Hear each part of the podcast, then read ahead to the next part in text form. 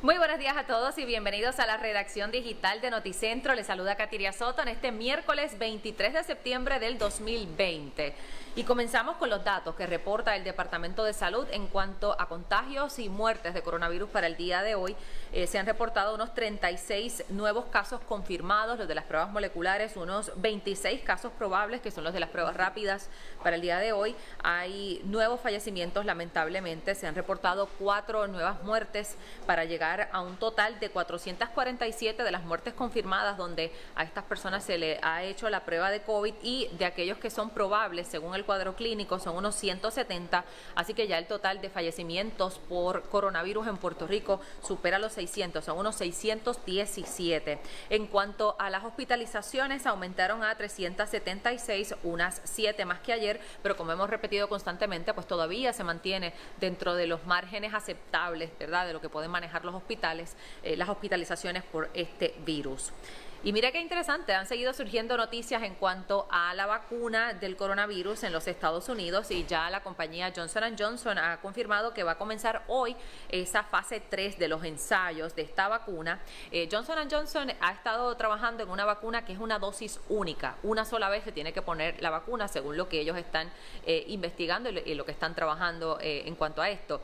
Hay otras dos compañías, Pfizer y Moderna, que también están trabajando un diseño de una vacuna, en ese caso se trata de dos dosis, eh, dos diferentes momentos en que usted tendría que vacunarse en contra del coronavirus. Pues ya eh, Johnson Johnson ha confirmado que pues, va a comenzar esta fase 3 donde le van a estar aplicando esta eh, vacuna a unos 60 mil participantes adultos. Se van a estar distribuyendo este estudio entre 215 diferentes locaciones a través de los Estados Unidos y también internacionalmente.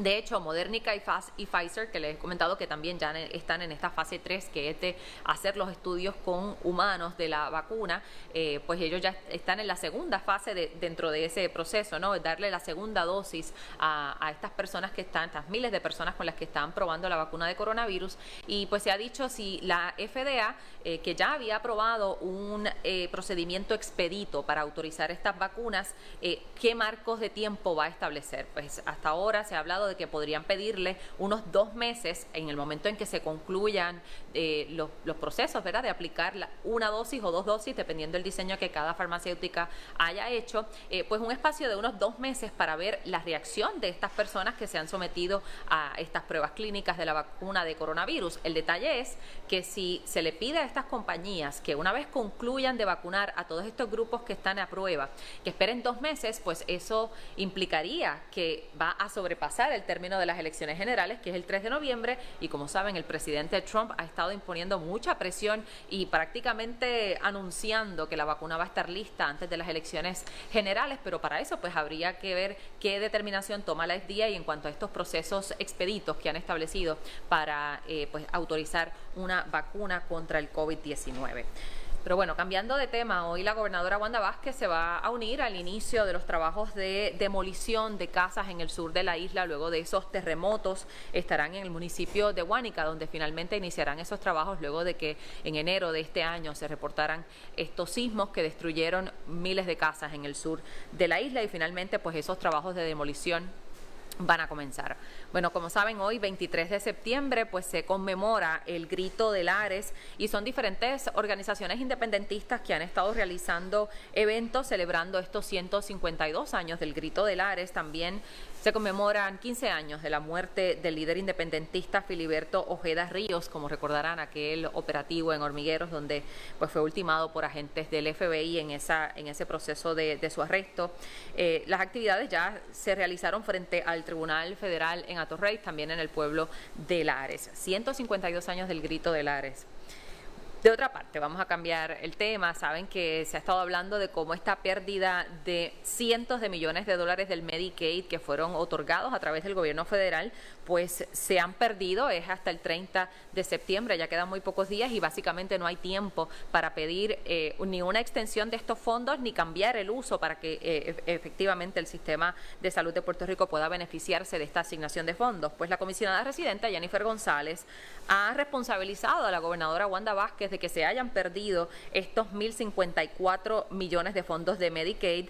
Eh, y es que, pues, como saben, una vez se anunció esto, la comisionada residente hizo unos intentos en el gobierno federal ella presentó una enmienda eh, dentro de la Cámara Baja para que se incluyera en una resolución de presupuesto que ayer fue aprobada en el Senado y en el Congreso de los Estados Unidos, pero esa enmienda pidiendo que se reasignara, que se extendieran esos cientos de, millones de dólares, no fue aprobada esa enmienda y por lo tanto Puerto Rico no se le extendió el uso de ese dinero. Eh, de hecho, recientemente tuve en entrevista en mi programa de radio al ex procurador del paciente, Carlos Mellado, y le preguntábamos si eh, realmente se le pudo haber dado otro uso, si es que quizás hubo eh, poca coordinación del gobierno o un tirijala entre diferentes sectores de la salud a ver dónde se destinaba ese dinero. Incluso se habló de que se podía destinar para darle un aumento al pago de primas de los médicos que se están yendo de Puerto Rico en parte por las tarifas tan bajas que tienen los, las aseguradoras eh, y que en ninguna de estas partidas se pudo establecer y usar este dinero y esos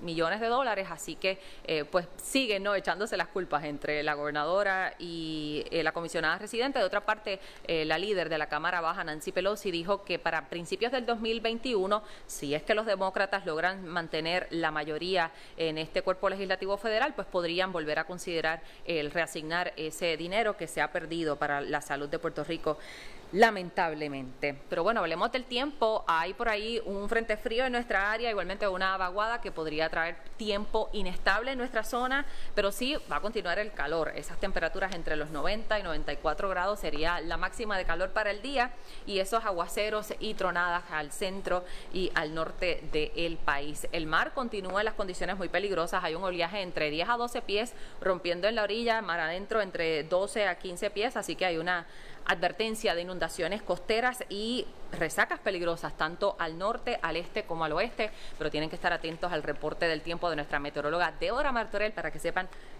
lo último y qué podemos esperar para estos días en cuanto al tiempo.